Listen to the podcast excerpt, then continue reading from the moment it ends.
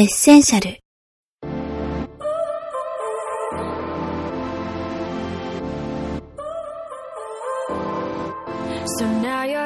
ここに7枚のカードがあります。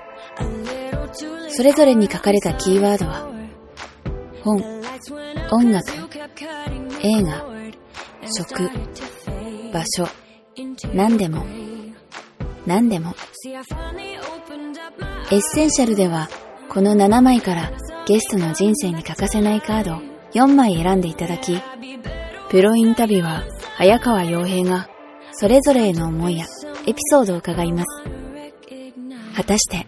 今日はどんなお話が聞けるでしょうか？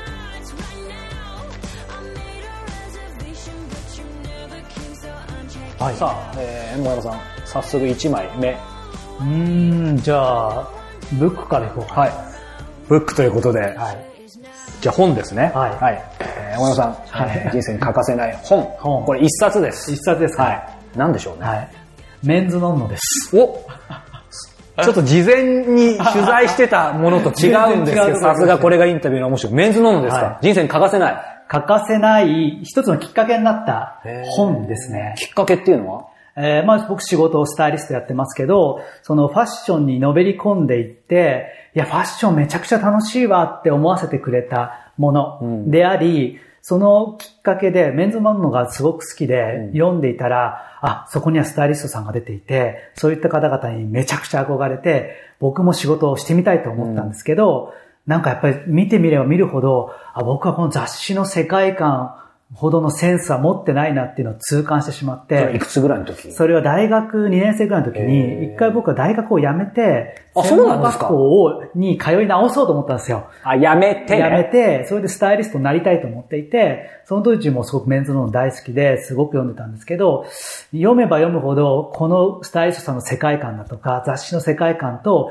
自分の持っている力量を比べた時に、いや、ちょっと僕にはまだ力が不足してるな。この世界にはいけないなって痛切に感じてしまったんですよね。あ、自分となんか世界観違うなじゃなくて届かないなっていう届かない感じなんだ。諦めたんですよね。なんかもう本当にそのメンズノンノに憧れて、はいで、その世界に入りたいと思ったけど、いや、ここまでは自分は力がないなっていう絶望も感じたっていうところで、すごくなんか僕にとっては大きいん雑誌というか一冊の本ですね。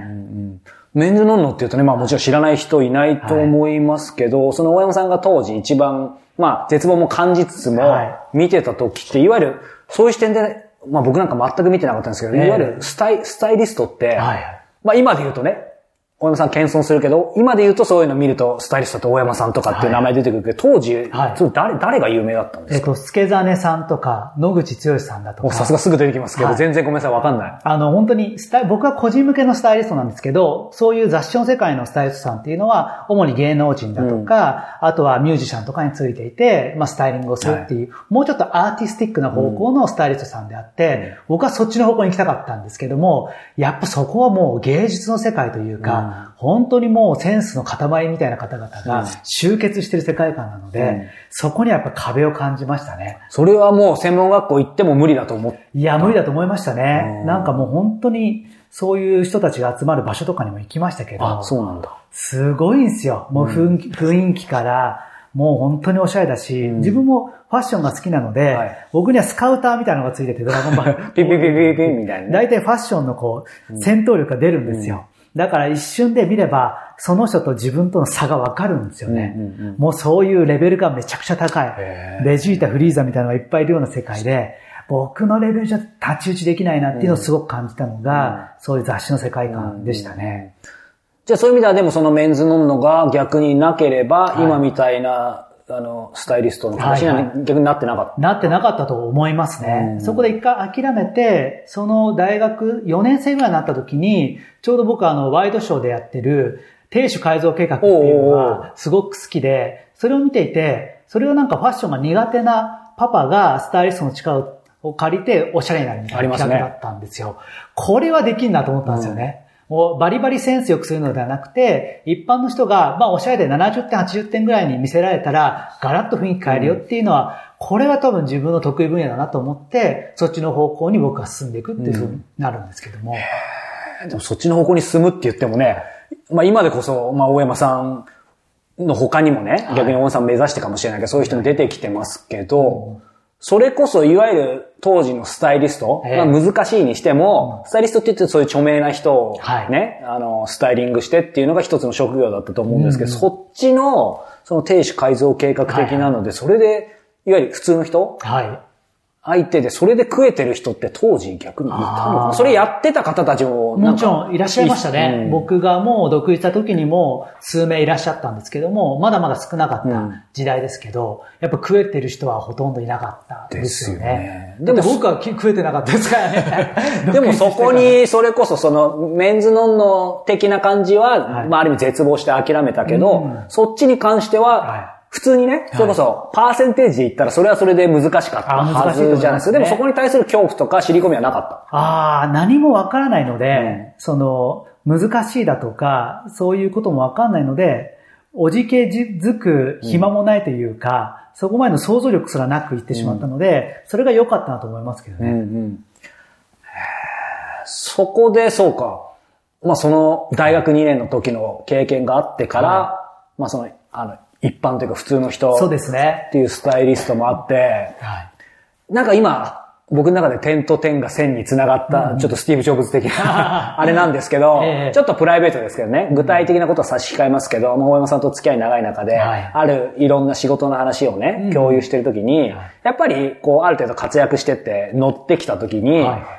い。いわゆる先ほど言った諦めたじゃないけど、はい。その著名人とか、うんうん。えーもうトップランナーとか言われる人をスタイリングするみたいなね、うんうん。そっち側のチャンスだったり、はい。そっちにもっとシフトした方が変な話、んうん。そのビジネス的にもね、ああ。短期的には潤ったりとか、うんうん。じゃんチャンス的には潤ったりっていう時もはい。あったと思うんですけど、でもね、まあ今ももちろんそういうお仕事もあると思うんですけど、はい。なんか僕はいろいろ話、友人としても聞いてる中で、やっぱ小山さんの中で一本ね、はい。ある意味誰に何言われようと、うんうん。短期的には逆にある意味そういうチャンスは逃そうとも、はい。うんうん。なんか自分の中ではやっぱり普通の人っていう、はい。それをすごい強くお話ししてくださった時があって、はい。まあ個人的にはやっぱす言うは簡単だけど、すごい勇気あるし、いや本当に本当にあの本人前にしてもらるけど、す素晴らしく、まあ尊敬してるんですけどいやいやいやいや、その辺ってやっぱり、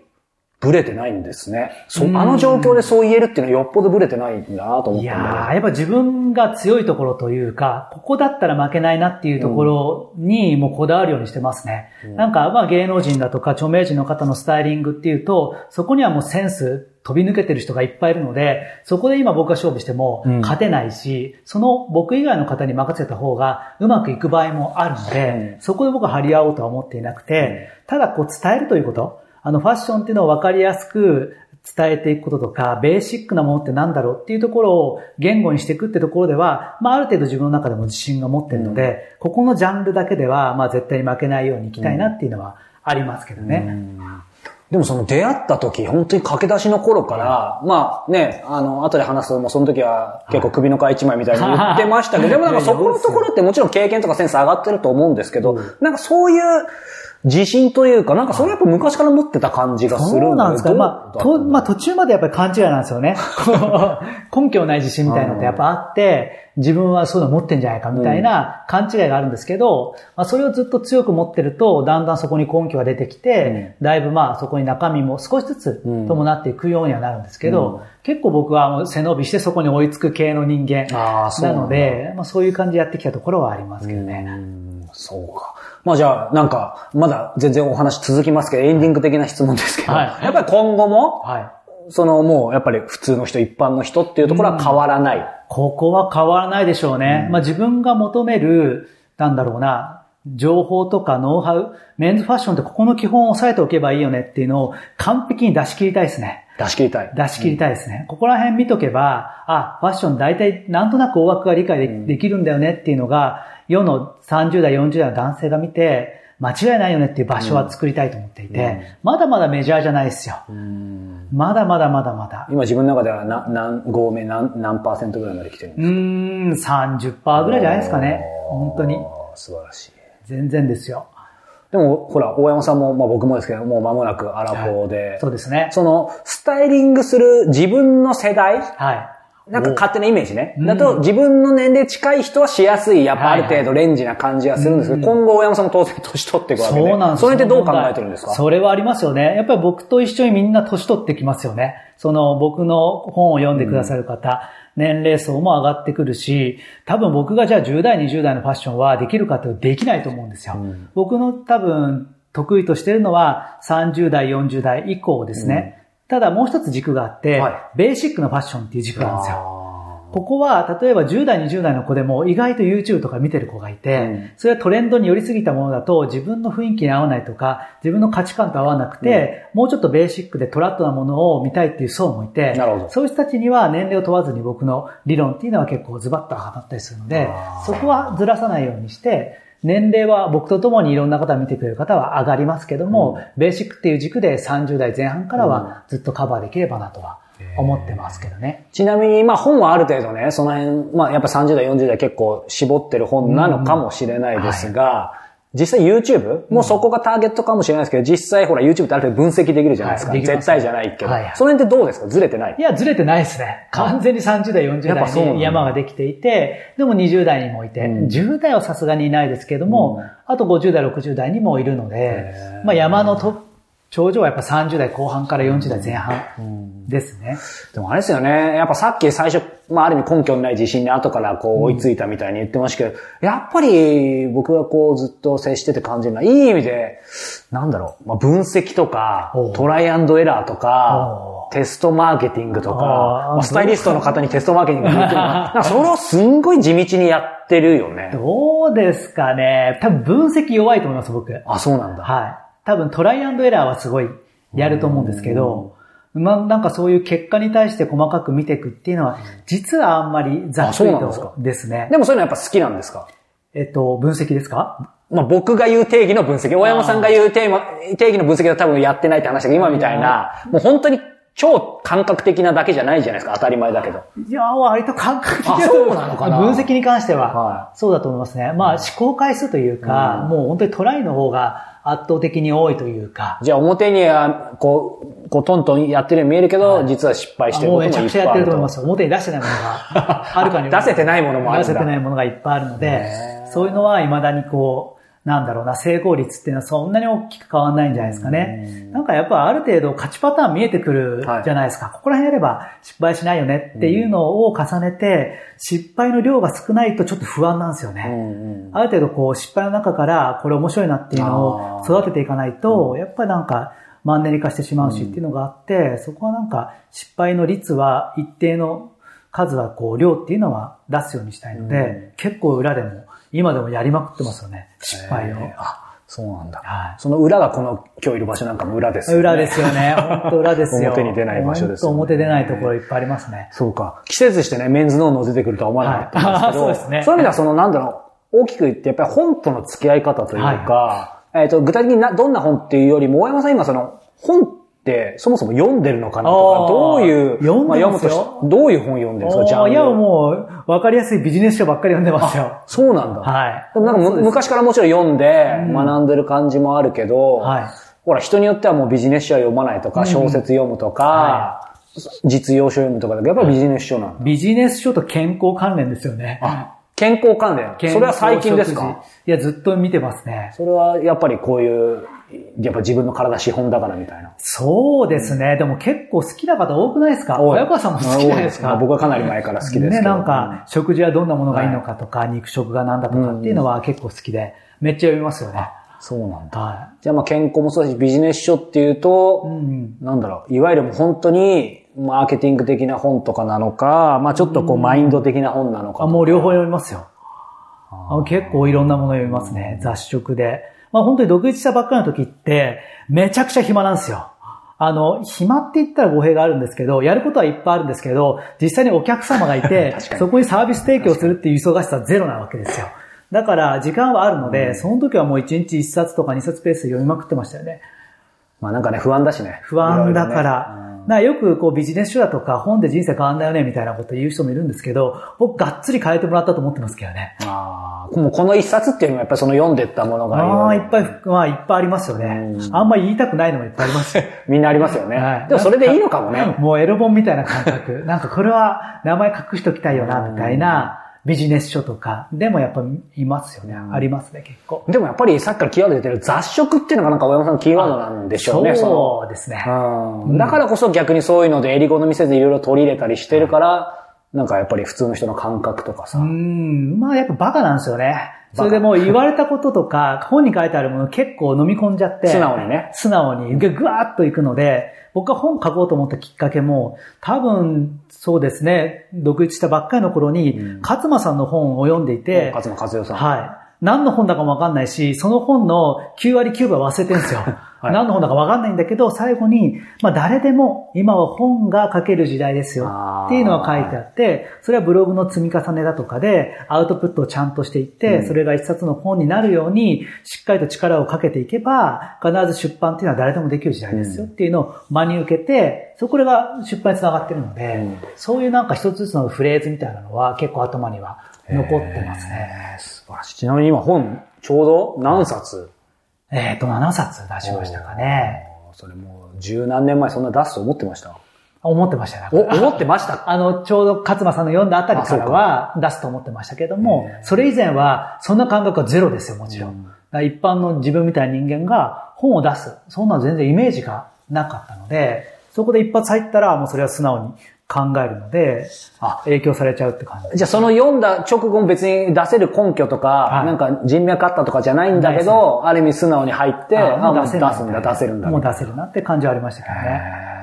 素晴らしいですね。いや、でもメンズノンノはちょっと意外だったんですけど。ねちょっと斜め上行え、きました最近も読んでる？メンズノンノ自体はそんなには読まないんですけども、まあその他の雑誌はやっぱりいっぱいファッション誌は読みまして、うん。メンズノンノのなんだろうな、もうちょっと年上バージョンのウォモっていうのがあるんですけあはいど、ウォモなんかは大好きだし、メンズクラブだとか、まあ一通りメンズ系のやつは読みますよね。今ファッション雑誌ってどうなんですか？ほら、出版業って言われてて、はい。例えば、僕なんかサッカー好きですけど、サッカー雑誌なんてもう本当どんどんなくなってきて、うん。しかも各週みたいになってきちゃって、ファッション雑誌は？あ割とどうなのかな？メンズファッション誌においては、その、亡くなったっていうのはそんなに多くは聞かないですね。すよね。意外と。ちょこちょこ減ったりはするんですけども、順調なところもあったりするので、特に僕ら30代、40代世代だと、あの、ファッション雑誌買って読む方も意外と多いし、多分10代、20代とかになってくると、もうちょっとこうネットとかで情報を得ることが多いので、でね。インスタグラムだとか、そういうものが多くなってくるので、雑誌を買って読むってところに、あんまりこう、なんだろうな、気持ちが動かない方も多いかなと思うんですが、買い方も全然違いますね、服の買い方。あ、そうなんだ。そうですね。お金をどこまで投資するのかっていうのが、多分30代に1回いかないかで全然違っていて、単純に金額が違う。金額違うと思いますね。うん僕ら世代だったら、いいものだったらお金払うんですよ。確かに。だけど、もう10代、20代の方だと、まあ、トレンドもあるし、そんなにお金かけずにそこを取り入れた方がいいよねっていう回転が早い方になってくるので、じゃあそれ結構世代で今決定的に違うん全然ですよね。違うんですよね。だからまあ雑誌に載ってるもの高いじゃないですか。うんそれが10代、20代の方々だと、ちょっとそこまでお金かけて買わないよねっていうのも多いので、ただ僕ら世代だと買うんで、ん。ちょっといいなと思った確らストーリーがあったりだとか、これはでもあったらいいよねっていうのは買うので、割とそっちの雑誌は元気なんですけど、10代、20代向けはちょっとまだ細かくはわかんないですけども、意外とネットの方が強いかなとは思いますね。それは大山さんの感覚で構わないんですけど、10代、20代だから、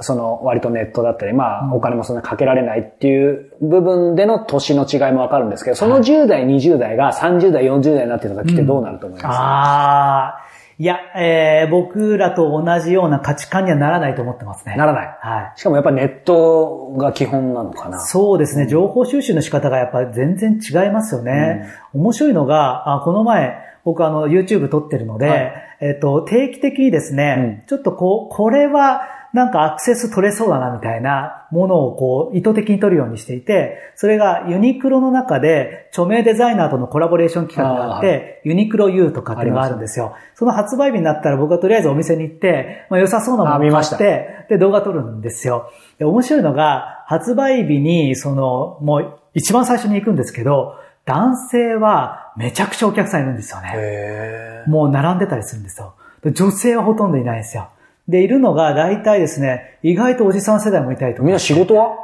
お仕事も休んでるんじゃないですか。平日でしょ？平日ですね。若い世代ももちろんいますけど、男性はやっぱりもうインターネットで情報を取っていて、特に YouTube だとか、うんそういうところからバンバン情報を取っていて、そういうので得た情報から服服買いに行くって人が多いので、全然服の買い方が最近変わってきてるんだなっていうのを思っていて、うん雑誌からネットへの変化っていうのはすごく感じますよね。へえ。大山さん、個人的にはもう、その、どうなんですか？その、世代としては雑誌だけど、大山さん個人的にはやっぱりまあ仕事柄もあったり、もう慣れてってネットの方が多いとか。ああ、僕はもうそこも雑食なんですよねネットももちろんインスタグラムからツイッターやって YouTube も見て、えーいろんな通販サイトの、うん。あのいろんなお店の今どんなものが入ってるのかもチェックするし、雑誌も絶対チェックするし、現場に行って店員さんに話を聞いたりだとかっていうのもやるし、っていう全部雑食素晴らしい。なんですね。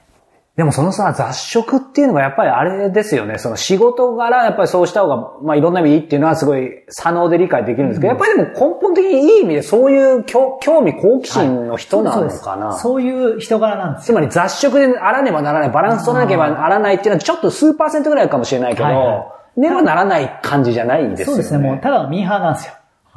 ミーハー、新しいものが好きとか、面白そうなものがあったら、とりあえず試してみたいっていうその好奇心の塊であって、ただ、それは年齢を経るごとに、ちょっと減ってくんですよね。あ、まあ普通減りますよ減りますよね。小屋さんでもそうですか？減る感じがします。だから、その加工してるのを意識しつつ、キープするか、むしろ上げていくっていうのをやっていかないと、多分そこはもうキープはできないなと思っているので、あえてテンション上げて、もう取りに行くようにはしてますよね。その取りに行くっていうのはまあね、そのさっきの細かいところ、いろんな細かい部分雑食でっておっしゃいましたけど、人と会うこと、人と会うというか、なんて言うんだろうな。例えばややもすると、はい。まあ大山さんも僕も、そのし、仕事柄、まあどこだ大山さんの場合は幅広いから、僕なんかやっぱりこう、ね、年が上の人とか、はい。極端な人たちが多いので、それこそ今年の僕の個人的な課題はなんか、まさしく若い人とはい、ちょっと接しないとって、ちょっとねばならないなんですけど、はいそうやってバランス取ってるんだけど、大山さん、その人との、うんまあ出会いとか接するっていうことに関してはどうですか？雑食とか。あ、雑食ですよ、それこそ。うん本当に会社を、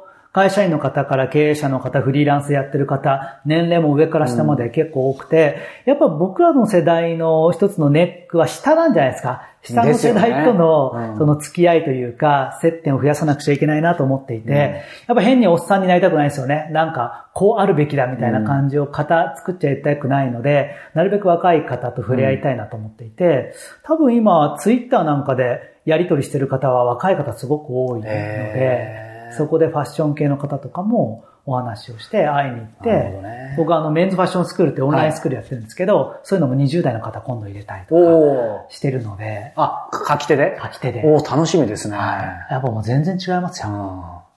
うんやっぱりそこですね。本当才能ある20代の方がすごい。みたいです。ね。はみたいですねって、この発言自体がちょっとおっさんっぽいな、俺。い。いや、本当あの、脅威に感じてるのは同世代よりは全然下、20代前半とか、長頃の方々は本当センスがいいというか、情報のこう出し方も上手だし、そこの方々から学ばしていただいてる感じですね。なるほどねはい。まあ、そういうの雑食、雑食の勧めっていうのはいいかもしれないですけど。うんさあ、えー、1枚目ブックでしたが、一枚目です思った以上に話が弾みました。さそうですよねあ、2枚目、セカンド、セカンド。今日のエッセンシャルはいかがでしたか？お話の続きやゲストが選んだ4つのリストは、インタビューウェブマガジン、ライフアップデートアンリミテッドに会員登録いただくと、すべてお楽しみいただけます。詳しくは、ライフアップデートのウェブサイトをご覧くださいね。それではまたお耳にかかりましょう。さようなら。